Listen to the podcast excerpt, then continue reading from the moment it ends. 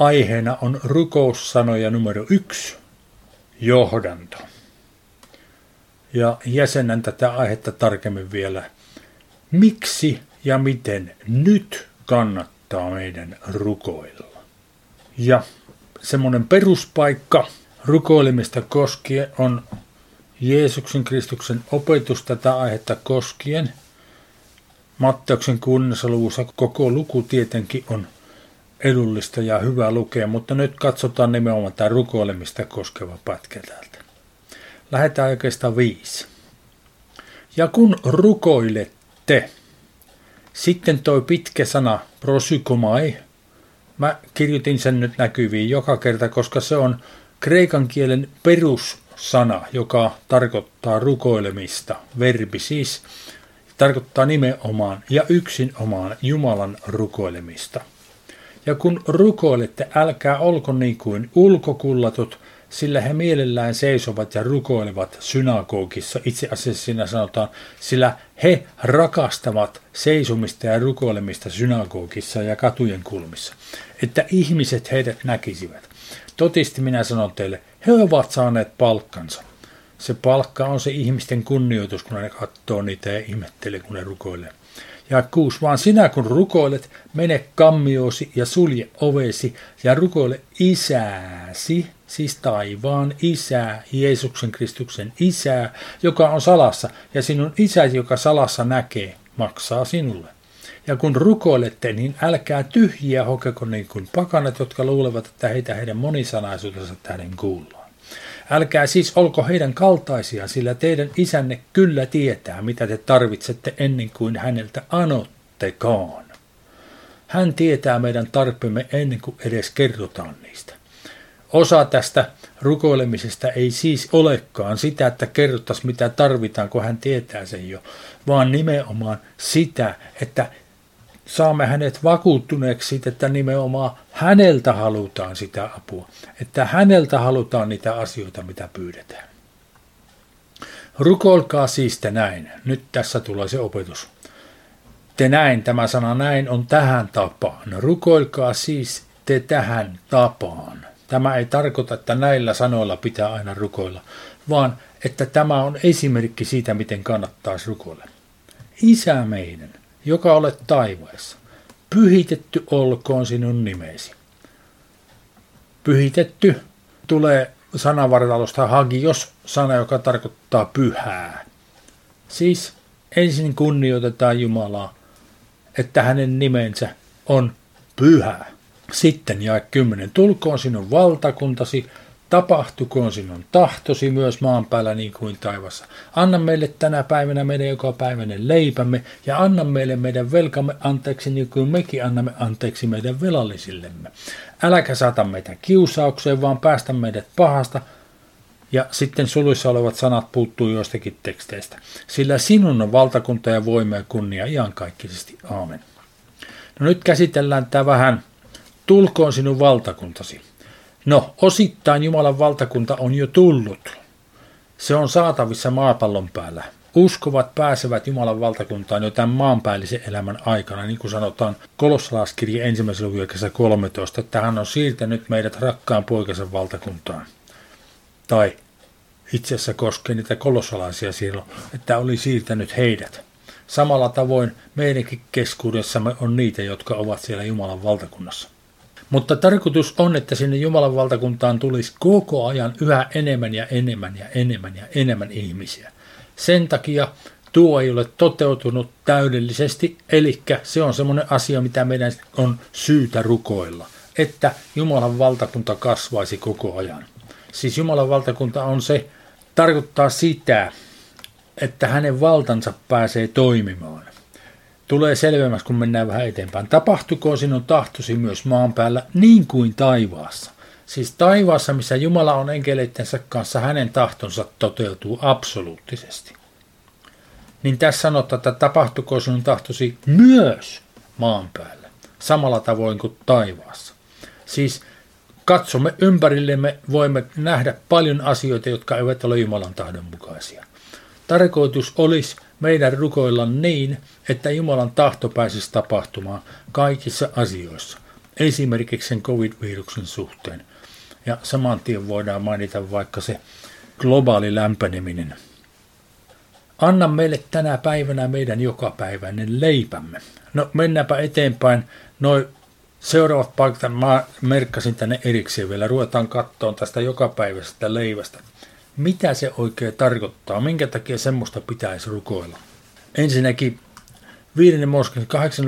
kolme sanotaan, hän Jumala siis nöyrytti sinua Israelin kansaa ja antoi sinun nähdä nälkää. Ja hän antoi sinulle mannaa syödä, jota et ennen tuntenut ja jota eivät isäsikään tunteneet, opettaaksensa sinut ymmärtämään, että ihminen ei elä ainoastaan leivästä, vaan että hän elää jokaisesta sanasta, joka Herran suusta lähtee.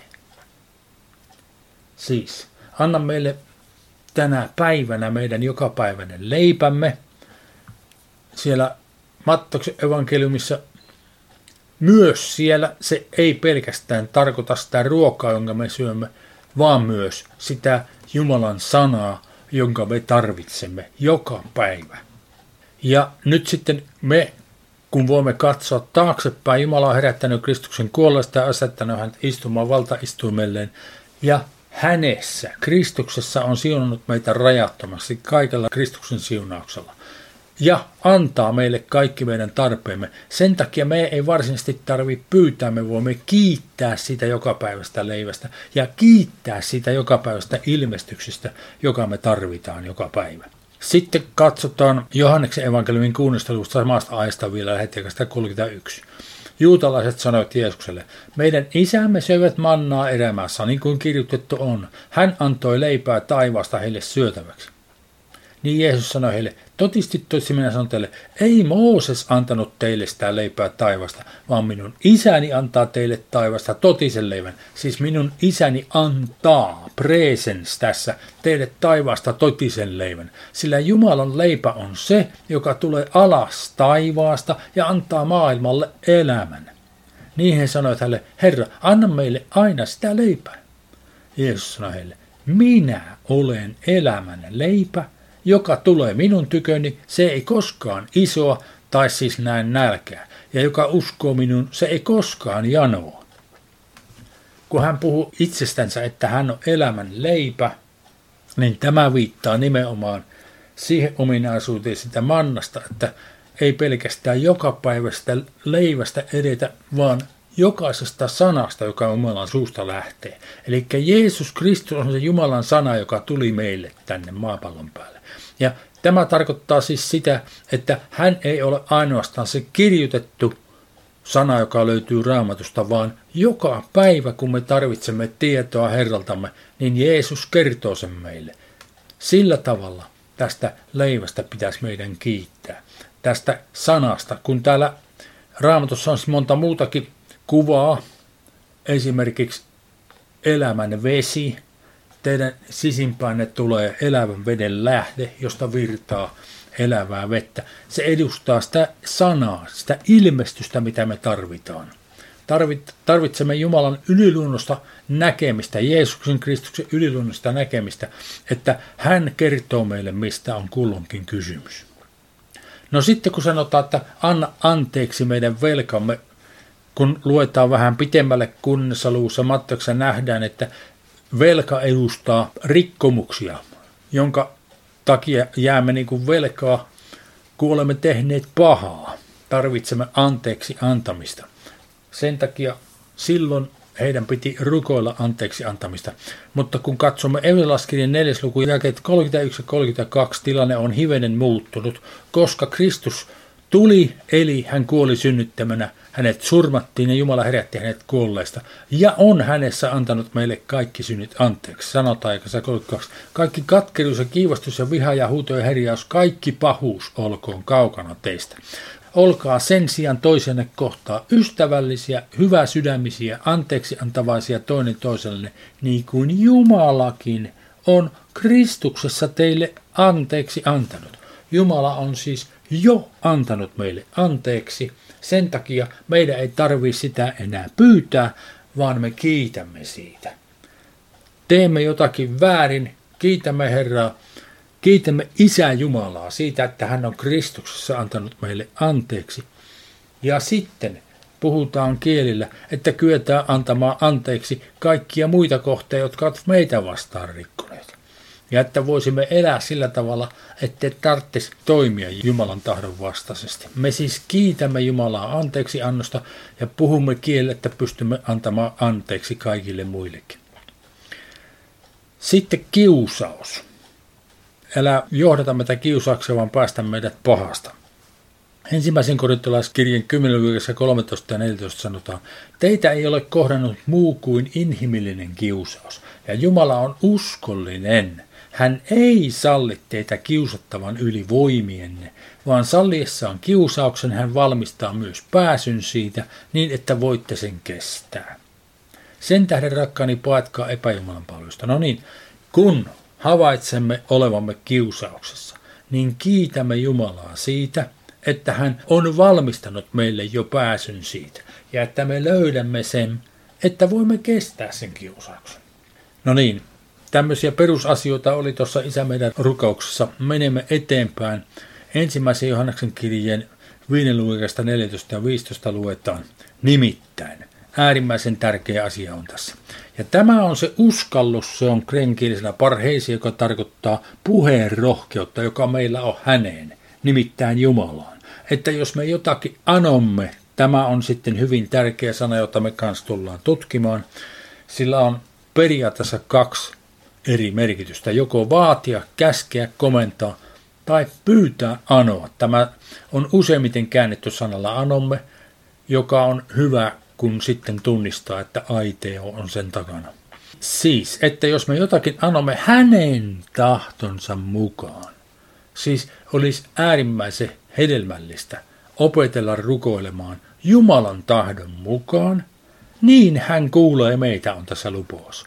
Ja jos me tiedämme hänen kuulevan meitä, mitä ikinä anommekin taas aite o, niin tiedämme, että meillä myös on kaikki se, mitä olemme häneltä anoneet äärimmäisen tärkeä perusasia.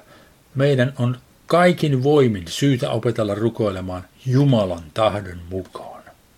Sitten Johanneksen evankeliumi 16. luku lähetäykästä 21. Kun vaimo synnyttää, on hänellä murhe, Jeesus puhuu tässä siis, koska hänen hetkensä on tullut, mutta kun hän on synnyttänyt lapsen, ei hän enää muista ahdistustaan sen ilon tähden, että ihminen on syntynyt maailmaan. Niin on myös teillä nyt murhe, mutta minä olen taas näkevä teidät, ja teidän sydämenne on iloitseva, eikä kukaan ota teiltä pois teidän iloanne. Ja sinä päivänä te ette minulta mitään kysy. Tämä on nyt hivenen hankala, tämä käännös, siis se on verbi erota o, joka tarkoittaa kyllä myös kysymistä, mutta se tarkoittaa myös pyytämistä. Ja kun on tarkoitus, että me keskustelemme meidän Herramme kanssa asioista, niin me kysymme häneltä asioita. Niin hän tarkoittaa tässä sitä, että näiden hänen opetuslastensa ei tarvi enää Jeesukselta, Kristukselta pyytää mitään, koska he voivat pyytää suoraan Jumalalta. Totisti, totisti minä sanon teille, jos te anotte jotakin isältä, on hän sen teille antava minun nimessäni. Siis rukoillaan Isä Jumalaa Jeesuksen Kristuksen nimessä. Siis Jeesuksen Kristuksen nimessä meillä on etuoikeus mennä Jumala eteen pyytämään mitä tahansa. Ja kun teemme sen hänen tahtonsa mukaan, niin hän antaa sen. Ja 24. Tähän asti te ette ole anoneet mitään minun nimessäni. Anokaa, niin te saatte, että teidän ilonne olisi täydellinen. Siis pitää anoa Jumalalta, taivaan isältä. Tämän minä olen puhunut teille kuvauksilla, mutta tulee aika, jolloin minä en puhu teille enää kuvauksilla, vaan avonaasti julistan teille sanomaa isästä. Sinä päivänä te anotte minun nimessäni, siis Jeesuksen Kristuksen nimessä anotaan isältä Jumalalta. Enkä minä sano teille, että minä olen rukoileva. Taas, erota oo. En sano, että minä olen pyytävä isää teidän edestänne tai teidän puolestanne. Tarkoittaa, että me voimme itse pyytää suoraan isältä näitä asioita. Sillä isä itse rakastaa teitä sen tähden, että te olette minua rakastaneet ja uskoneet minun lähteneen Jumalan tyköä. Minä olen lähtenyt isästä ja tullut maailmaan, jälleen minä jätän maailman ja menen isän tykön. No nyt Jeesus Kristus kuitenkin rukoilee meidän puolestamme, mutta eri tavalla. Hän ei toista meidän rukouksiamme isälle, koska isä kuulee meidän rukouksemme suoraan, mutta sen lisäksi hän rukoilee meidän puolestamme esirukoilemalla. Se kerrotaan hebrealaiskirjeen 7. luvussa. Lähetään jälkeen 21 loppupäästä eteenpäin. Herra on vannonut eikä ole katua. Sinä olet pappi iankaikkisesti, siis. Jeesus Kristus on ylimmäinen pappi iankaikkisesti. Niin on myös se liitto parempi, jonka takaajaksi Jeesus on tullut, ja noita toisia pappeja, Mooseksen lain mukaisia pappeja, on tullut useampia, koska kuolema ei sallinut heidän pysyä. Siis ylimmäisiä pappeja, aina kun yksi kuoli, niin piti voidella toinen. Mutta tällä Jeesuksella on katoamaton pappeus, loppumaton pappeus sen tähden, että hän pysyy iankaikkisesti, jonka tähden hän myös voi täydellisesti pelastaa ne, jotka hänen kauttaan Jumalan tykö tulevat, koska hän aina elää rukoillakseen. Ja tämä on nyt tuo verbi en tynkkano, tarkoittaa esirukoilla, esirukoillakseen heidän puolestansa. Tämä on mitä Jeesus Kristus tekee. Hän esirukoilee meidän puolestamme Isää Jumalaa koko ajan. Sitten katsotaan ensimmäisen korintolaskirjan 14. luvusta muutamia käytännöllisiä asioita. Jakeessa kaksi sanotaan, sillä kielellä puhuva ei puhu ihmisille, vaan Jumala ei häntä näe kukaan. Siis tuo sana häntä, sitä ei ole tekstissä, pitäisi olla. Ei näe kukaan ymmärrä, sillä hän puhuu salaisuuksia hengessä. Siis se puhuva ei ymmärrä, mitä puhuu kielellä puhuessaan, koska hän puhuu salaisuuksia hengessä.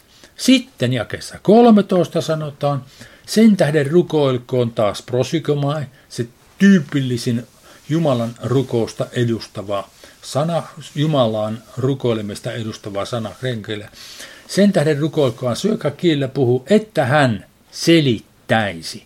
Tai rukoilkoon sekä kielellä puhuu selittääkseen sen kielellä puhumisen. Sillä jos minä rukoilen, kielellä puhuminen, siis kielellä puhuminen meidän yksityiselämässämme on rukousta, niin minun henkeni kyllä rukoilee. Eli se Jumalan meille antama lahja, pyhän hengen lahja, lahja, joka on pyhänkin, Jeesuksen Kristuksen henki, se rukoilee, kun me puhutaan kielellä. Mutta ymmärrykseni on hedelmätön. Eli siis, kun me rukoilemme kielellä puhumalla, niin Jeesus Kristus itse antaa ne sanat meille. Hän rukoilee meidän kanssamme. Kun me rukoilemme hengessä, niin Jeesus Kristus rukoilee meidän kanssamme. Mitä tahansa me rukoilemme hengessä kiellä puhumalla, niin Jeesus Kristus rukoilee meidän kanssamme. On mahdollista, että me rukoilemme ymmärryksessämme ja hän ei välttämättä ole yhtä mieltä meidän kanssa. Ja voipi olla, että hän ei silloin rukoilekaan meidän kanssa. Mutta kun me rukoilemme pyhässä hengessä kielillä puhumalla, niin hän aina rukoilee meidän kanssamme. Siis. Ja 15. Kuinka siis on? Minun on rukoiltava taas prosikomai. Ikään kuin olisi pakko. Mä merkitsin tämän nyt sitten sillä tavalla, että toi on-verbi on aina pienellä ja kursiivilla, koska ei ole mistään pakosta kysymys. Pitäisi ymmärtää, minä rukoilen hengelläni, sillä pyhällä hengellä, joka meillä on, kielellä puhumalla. Mutta minä rukoilen myöskin ymmärrykselläni, eli meidän ymmärryksemme, joka on meidän sielussamme, meidän sydämessämme, omilla ajatuksillamme. Minä veisaan kiitosta hengelläni, sama juttu, mutta minä veisaan myöskin ymmärrykselläni, sama juttu.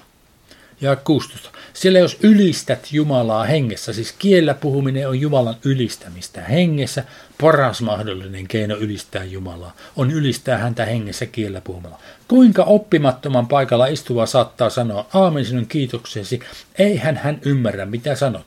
Yleisesti ottaen ei kukaan muukaan ymmärrä, kun puhutaan kielillä, jos puhutaan jollakin semmoisella kielellä, mitä, mitä ei Suomessa yleisesti ottaen puhuta, kun Suomessa ollaan. Niin ei muutkaan ymmärrä. Siis kielellä puhumista. Ja se on Jumalan ylistämistä hengessä. Sinä kyllä kiität hyvin, se on siis kiittämistä hyvin, mutta toinen ei sitä rakennu, kun ei ymmärrä. Minä kiitän Jumalaa, että puhun kielillä enemmän kuin teistä kukaan, sanoi Paavali. Hän kiittää Jumalaa, että puhuu kielillä, tai hän kiitti Jumalaa, että hän puhui kielillä enemmän kuin heistä kukaan. Siis Paavali puhui paljon kielillä. Ja olisi tarkoitus, että me kans puhuisimme paljon kielillä. Kun meidän ymmärryksemme jää vapaaksi, niin me voimme kohdistaa sen rukouksen johonkin asiaan, esimerkiksi tähän COVID-virustilanteeseen. Voimme mietiskellä sitä ja katsoa sitä niin kuin Jumalan valtakunnan valossa, Jumalan valtasuuruuden valossa ja antaa hänen tehdä, mitä hän viisaaksi näkee parhaimmalla mahdollisella tavalla asian suhteen. Sitten vielä roomalaiskirja 8. luku 26. Samoin myös henki auttaa meidän heikkouttamme tai ottaa kantaakseen meidän heikkouksiamme, sillä me emme tiedä, mitä meidän pitää rukoileman taas yleissana prosikomoin. Niin kuin rukoilla tulisi jälkimmäisellä sanalla rukoilla ei ole vastinetta tekstissä. Siinä lukee vaan, mitä meidän pitää rukoileman niin kuin tulisi tai niin kuin pitäisi. Mutta henki itse rukoilee. Ja tämä on nyt sitten hyperentynkano. Siinä on toi hyperetuliite, jonka voi suomeksi kääntää super. Ja sitten entynkkano esirukoilla. Mutta henki itse super esirukoilee. Siis se Jumalan pyhänki, joka meille on tullut Jeesukselta Kristukselta, rukoilee Jeesuksen Kristuksen tahdon ja ohjeiden mukaan. Meidän puolestamme sanomattomilla huokauksilla. Siis toinen paikka, missä sanotaan, että Jeesus Kristus rukoilee meidän kanssamme, kun me puhumme kielellä. Mutta sydänten tutkija tietää, mikä siis Jumala, tietää mikä hengenmieli on, sillä henki rukoilee, tämä on nyt tavallinen esirukoussana, esirukoilee Jumalan tahdon mukaan pyhien edestä.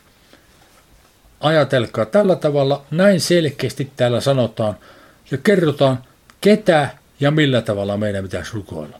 No sitten katsotaan vielä eräs aspekti, jota ollaan käsitelty tässä useamman kerran menneiden viikkojen aikana. Efelaskiri ensimmäinen lukee 19.20, siellä sanotaan, ja mikä on hänen Jumalan potentiaalisen voimansa ylenpalttinen suuruus meitä kohtaan, jotka uskomme sen hänen väkevyytensä toimivan voimansa totaalisen väkevyyden vaikutuksen mukaan, jonka hän Jumala vaikutti Kristuksessa, kun hän herätti hänet kuolleesta ja asetti hänet istumaan oikealle puolensa taivaassa. Toi ekatitso tarkoittaa asettaa istumaan valtaistuimelle. Se on mitä se ihan oikeasti tarkoittaa. Siis Jumala herätti Jeesuksen kuolleesta, koska tämä oli kuollut. Niin Jumala herätti hänet kuolleesta ja asetti hänet istumaan oikealla puolensa taivaassa. Siis siellä sanotaan jossakin, että älkää vannoko taivaan kautta, koska taivas on Jumalan valta istua, älkää vannoko maan kautta, koska maa on hänen jälkeensä astilauta. Siis taivas on Jumalan valtaistuin. Kuinka suuri se on? Järjettömän suuri. Ja sitten Jeesuksella, Kristuksella on Jumalan oikealla puolella oma valtaistuimensa. Ja mitä tulee siihen valtaistuimeen, niin se koskee myös meitä. Toissa luvussa lähdetään jakesta neljä, mutta Jumala, joka on laupirista rikas, suuri rikkautensa tähden, jolla hän meitä rakastanut, on tehnyt meidät, jotka olimme kuolleet rikoksiimme, eläviksi Kristuksen kanssa. Armosta te olette pelastetut. Ja yhdessä hänen kanssaan herättänyt ja yhdessä hänen kanssaan asettanut meidät istumaan taivaallisiin Kristuksen jossa asettanut on synkatitso. Siis tuosta ekatitso-sanasta syn etuliitteellä tulee synkatitso, asettaa istumaan yhdessä. Me istumme yhdessä Jeesuksen Kristuksen kanssa hänen valtaistuimellaan. Niin katsokaapas nyt kuinka tämä toimii.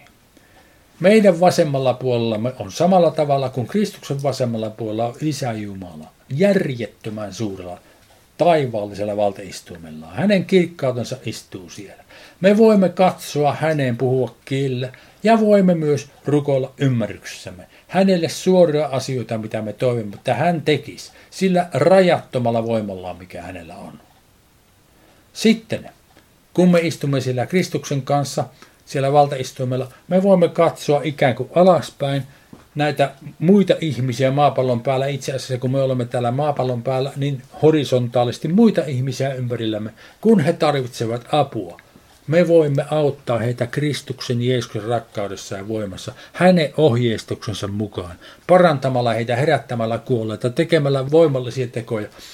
Kaikkia ihan mahdollisia mahottomiakin asioita voimme tehdä hänen kanssansa, hänen ohjeistuksessansa. Siis olemme Kristuksessa kaiken aikaa. Jos rukoilemme Jumalaa, rukoilemme Kristuksessa Jumalaa. Jos parannamme ihmisiä, autamme ihmisiä, autamme heitä Kristuksessa, Kristuksen voimalla, hänen rakkaudellaan. Kun profetoimme, puhumme Jumalan sanaa, niitä sanoja, joita Herra Jeesus Kristus inspiroi meidän kielellemme lausuttavaksi, niin teemme kaiken tämän Kristuksessa. Tällä tavalla me istumme siis Jeesuksen Kristuksen valtaistuimella ja riippuen siitä, rukoilemmeko me vai komennammeko me tai autammeko me ihmisiä. Puhumme joko vasemmalle päin, eli Isä Jumalaan päin, tai ympärillemme ihmisiin päin. Sitten katsotaan vielä yksi paikka ensimmäisen korintolaiskirjan 15. luvussa, jossa tulee suhteellisen selkeäksi, minkä takia tämä toimintajärjestys on tällainen. Lähetään jokeesta 20. Mutta nytpä Kristus on noussut, pitäisi olla herätetty kuolleesta, koska Jumala herätti hänet kuolleesta.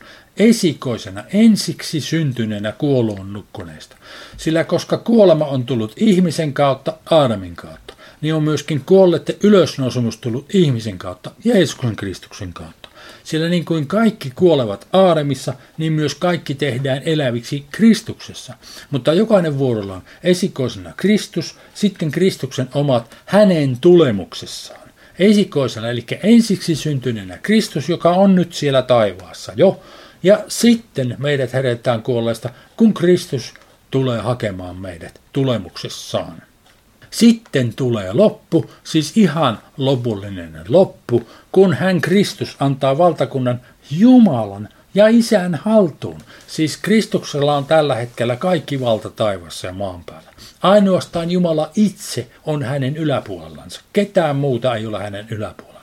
No koska Jumala on hänen yläpuolensa, niin sitten hän lopulta antaa, kun kaikki on tehty, valtakunnan Jumalan ja Isän haltuun, kukistettuaan kaiken hallituksen ja kaiken vallan ja voiman. Sillä hänen pitää hallitsemaan siihen asti, kunnes hän on pannut kaikki viholliset jalkojensa alle. Vihollisista viimeisenä kukistetaan kuolema. Sillä kaikki hän. Nyt nämä keltaisella merkityt sanat tässä, niin Katsokaapa, kuinka ne liittyy yhteen. Sillä kaikki hän on alistanut hänen jalkojensa alle. Kuka on ensimmäinen hän? Mutta kun hän sanoo, kaikki on alistettu, niin ei tietenkään ole alistettu se, joka on alistanut kaiken hänen allensa. Ja kun kaikki on alistettu pojan valtaan, silloin itse poikakin alistetaan sen valtaan, joka on alistanut hänen valtaansa kaiken, että Jumala olisi kaikki kaikissa. Siis Nämä hän, se, joka, sen, joka viittaavat Jumalaan joka kerta. Sillä kaikki hän, Jumala, on alistanut hänen Kristuksen jalkojensa alle. Mutta kun hän, Jumala, sanoo, kaikki on alistettu, niin ei tietenkään ole alistettu se Jumala, joka on alistanut kaiken hänen Kristuksensa allensa. Ja kun kaikki on alistettu pojan valtaan, silloin itse poikakin alistetaan sen Jumalan valtaan, joka on alistanut hänen valtaansa kaiken, että Jumala olisi kaikki kaikessa. Tämä on kuinka tämä toimii. Ja tämä minun mielestä on äärimmäisen rohkaisevaa, koska me näemme, että Jeesuksella Kristuksella jo nyt on ihan rajattomat valtuudet tehdä vaikka kuinka paljon hyvää. Ja hän antaa sitä voimaa ja valtuutta ja rakkautta meille jatkuvasti, että me voisimme niin tehdä. Mutta sen lisäksi meillä on etuoikeus rukoilla itse taivaan Jumalaa, joka loi taivaan ja maan. Ja tämmöiset asiat, esimerkiksi globaali lämpeneminen ja covid-virus, kun me yksimielisesti yhdessä rukoilemme näitä asioiden puolesta kielellä puhumalla, niin Jumala pääsee töihin, kun me annamme hänelle valtuutuksen toimia rajattomalla vallalla ja voimalla näiden asioiden suhteen.